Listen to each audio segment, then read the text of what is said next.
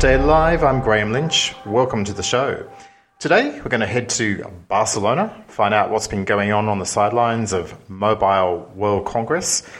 But first up, here in uh, sunny Sydney, is the executive editor of Comms Day, Rowan Pearce. How are you? I'm good, except I do have very soggy shoes still after this week. Indeed.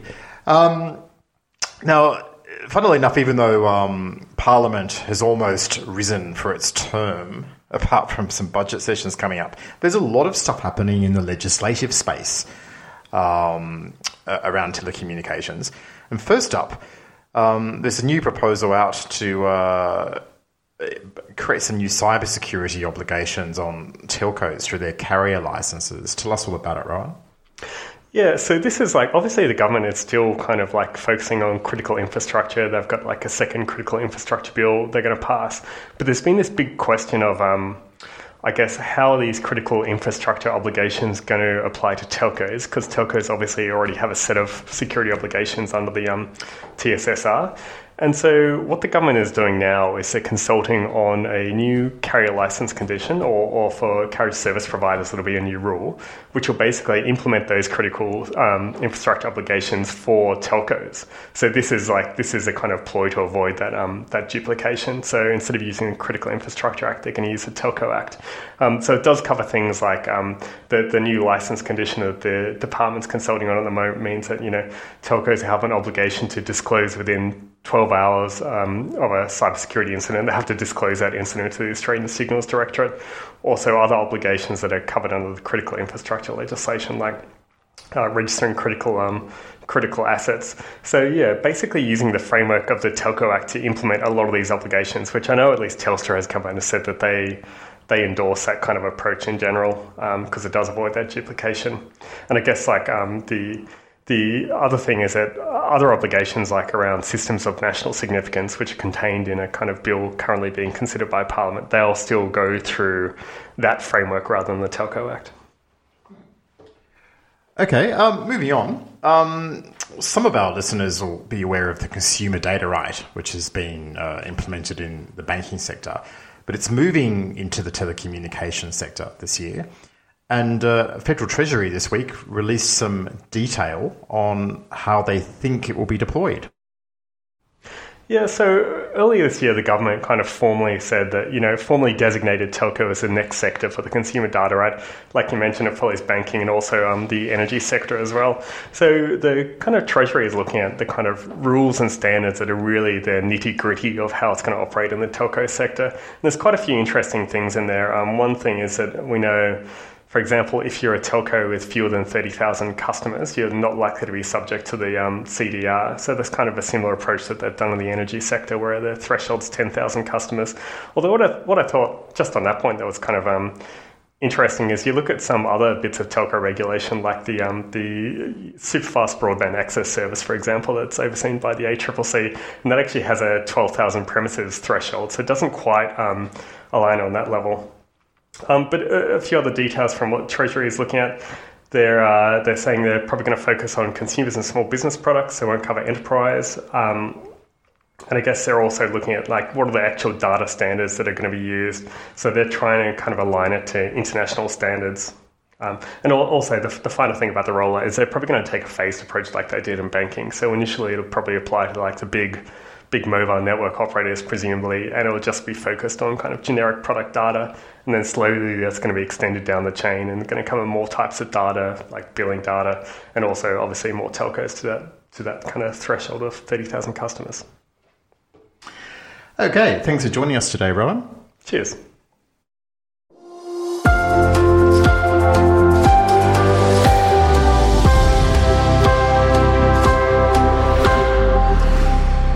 Well, moving on. Um, the world's biggest telecom trade show, Mobile World Congress, has, has just finished in Barcelona this week. I had a chat with Nikos Katinakis, who's the Group Executive at Networks and IT from Telstra, who's there. Um, on the sidelines, he, he, he, kindly agreed to speak with Comms Day Live, even though he probably had better things to do at the show. And I asked him first up, what was the hottest topic for discussion at the show? I mean, the big uh, the big topic of discussion, Graham, is uh, the metaverse, and I mean, it's everybody's talking about it, and of course, what's hiding behind it, and everybody's trying to understand how will it play out over the next, you know, five to ten years. And, and, and again, just very quickly, what is the metaverse? Is the digitization, if you will, of our physical environment, where people now can do things in that digital environment. Huh. Um, so, so, so that that's quite fascinating, of course. Uh, and you have already started seeing when people talk about, oh, I have uh, created a digital twin of an office building. Okay, that's that's the beginning. Or I have my, you know, AR, VR glasses, Oculus, or whatever, and I'm playing a game or I'm experiencing a YouTube video, and I can look left and right and up and down. That's again the beginning. So, of course, what's what's hiding behind it is as you create all these digital replicas of our physical environment, uh, you start seeing things emerge uh, that are very different from what we do today, whether it's training or experiencing other locations or, you know, trying something before you fail in real life. And, um, and I'm not going to talk about the truly advanced in industry, so apologies up front.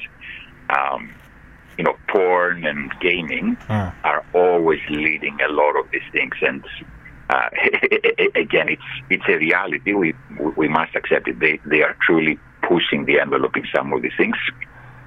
Okay, so what? And it's going to drive. A, I was going to say, and, and it's going to drive a lot of data consumption. Yeah. yeah. So what does that mean for the network um, in terms of the metaverse and the different types of things it will need from a network to be successful? Well, two things. I mean, one is continued data growth. So that's that's going to happen uh, because of the increased amounts of data that will need to be transferred. The other thing is, um, I'm going to I'm going to talk very briefly about the edge, and you have heard the expression, "our edge computing and scamming and low latency." Well, think about uh, not only for enterprise, where I think we all understand the use cases. Think about the consumer, for example, where they they wear some kind of goggles five years from now, and they augment through the goggles what they're looking at. You know, instead of having your phone displaying the map, you wear goggles and not only displays the map, and it overlays the information in what you're looking at. So you're looking at the store and it says, okay, here's what the store sells, or here's the coupon, or whatever.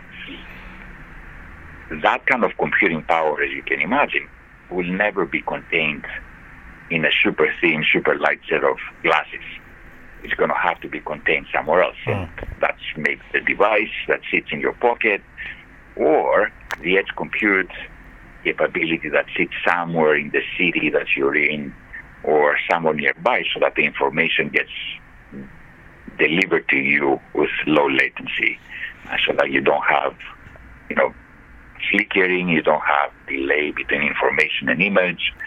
So all these things are coming up. It's not today, it's not tomorrow, but it's in the next five, seven years. Um, we had the announcement this week about the edge compute trials with Ericsson and Microsoft.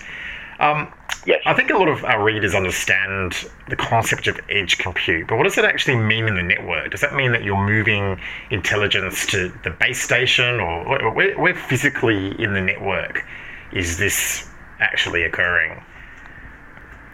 Yeah, so, so two things, uh, Graham. One is people talk about edge compute. Ah, we're going to put some servers in some location, uh, and that can be anywhere and next thing you know, you have edge compute. Mm. That is partly true, mm. but it doesn't solve the problem of low latency because, you know, let, let's say you're sitting at your office at home and you know, somebody shows up and says, ah, I'm going to give you edge compute capability, you're going to have fantastic experience, and I'm going to put three servers so you can store things and you can well, what happens is that nothing changes. Mm. Your information is closer to you, but you still have to traverse, I don't know, a, a good chunk of the country to hop o- onto the network. Yeah.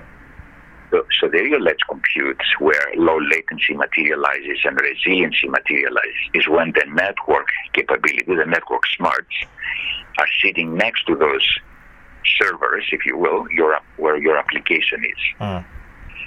So when you combine those two, that's when you truly enable the things we're talking about.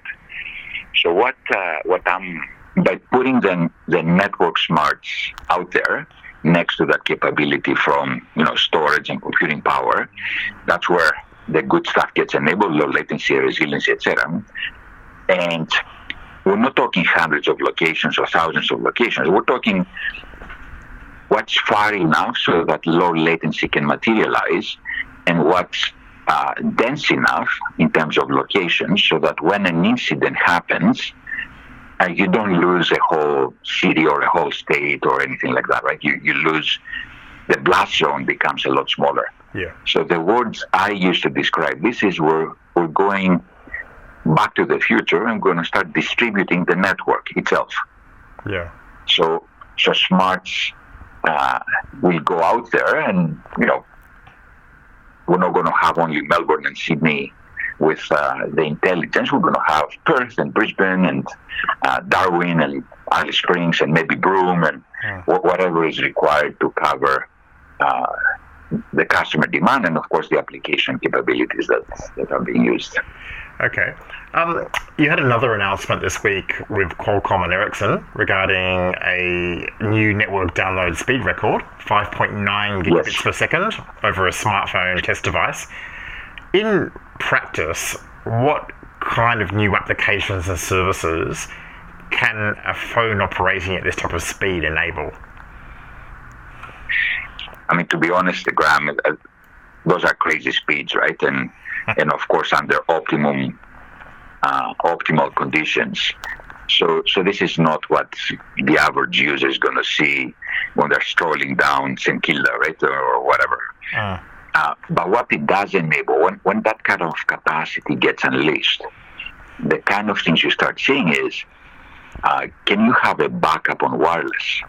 So if I combine the two announcements then, and you can see easily things where uh, a small enterprise can say, well, I would like, uh, you know, fiber as my primary connection and 5G as my secondary connection. So if the fiber gets cut, I can still run the business on wireless Yeah. or the reverse. You can say, you know, I, I, I just don't want to maintain Wi-Fi inside the, you know, the building or whatever. I don't want to have cables running all over. I don't have to worry about SSIDs and security. I'm going to run everything on 5G. And if 5G is down, I'm going to have a wire backup to cover me, just in case. But I don't have to kind of maintain it every day. Or even more extreme, you have two wireless connections. One is primary as, as, and one is secondary. It's those things that are being enabled now with uh, with this kind of speeds, which translates into with with this kind of capacity. Yeah. Okay. Um, you've been there for a day. Um, how do you feel Telstra is tracking in terms of its global peers in terms of 5G adoption and and uh, not not just adoption, but I guess the application of the possibilities of the technology? uh, a, a couple of comments on that Graham. First of all, one of the major benefits for us and why we attend every year and even during COVID, uh, when we didn't, we didn't travel, uh, we try to have these virtual meetings. What it does, it, allows us to validate our thinking with uh, lots of peers around the globe and lots of um, manufacturers, suppliers, etc. So if if the general themes fall align, it kind of validates and allows us to to clear our thinking as much as possible that yes, we are on the right direction, or or take a take a moment, rethink this because nobody else is talking about it, or they're not thinking about it, or they're saying it's it's just not going to happen, right? So it's a great opportunity for us to to really validate our strategy. And where we're at in terms of deployment, we continue to be uh, one of the leading countries globally. And given the size of Australia, uh, uh, we're, we're really up there. So 80% POPs covered by, by end of June. Given the size, it's mightily impressive, and all our peers share uh, share that thought with us. Uh, the second thing, in terms of use cases, I think everybody's um, pretty aligned with what we have been talking about. First implementations, it's all about the enterprise and the things like we announced. So, uh, alternative uh, connection points, uh, enabling the applications on top to be mobile. So, for example, supply chain, a lot more IoT, more and more sensors, and have the ability to collect all the data and analyze it almost real time. Uh, video analytics quite uh, quite big, and by video analytics, you know whether you're at the airport uh, scanning faces or you have uh, a, a step uh, tracker at the entrance of the store, making uh, you know analyzing your data of how many people come in, how long they stay, how long they buy, do they buy, do they not buy, do they go after three minutes, five minutes, twenty minutes so a lot of interesting things. And manufacturing is the other big thing that's uh, coming up uh, consistently. So manufacturing means inside the factory or a production facility or whatever to replace again a lot of the wires with wireless with quality of service enabled where you run the robots, the machines, the quality uh, inspections all electronically and automatically using either cameras or robots etc., to, to, to really run production. Uh, why this is interesting, of course, is because it just makes reconfigurations of those places a lot easier. Okay. Okay, final question. Um, what are you most looking forward to doing or seeing or hearing over the remaining days of MWC? a few a few things. Again, 5G applications and what people are thinking. Uh, there are some uh, some interesting things, a robot server and things like that. Um, what kind of devices are coming down the path? Are we going to see any innovation um, that we're not expecting, or are they going to continue to be square and big? Um, in terms of gear, for us in particular, what type of uh, radio capabilities are coming down the path and um, do they get smaller? Uh, more importantly, are they consuming less energy? Are we becoming greener? Uh, given our targets that we have announced for 2025 and 2030, that's quite high on the agenda for us, making sure we consume less and less. And the final, the final comment, Graham, as to what we're looking forward to seeing is, um, will the will the ecosystem of partners continue to rely on each other. Uh, one of the things we keep saying these days is that nobody can do it alone. It doesn't matter if you're Microsoft or Google or Telstra or Ericsson uh, or Cisco. Uh, you, are going to have to collaborate with each other to deliver the kind of capabilities that uh, uh, the market demands. And it's really testing that and seeing whether those ecosystems of partners will continue to flourish. Yeah. Okay. Okay. Well, look, thank you so much for your time. It really is very much appreciated. And enjoy the rest of your week in Barcelona. I wish I was there with you. thank you, Graham.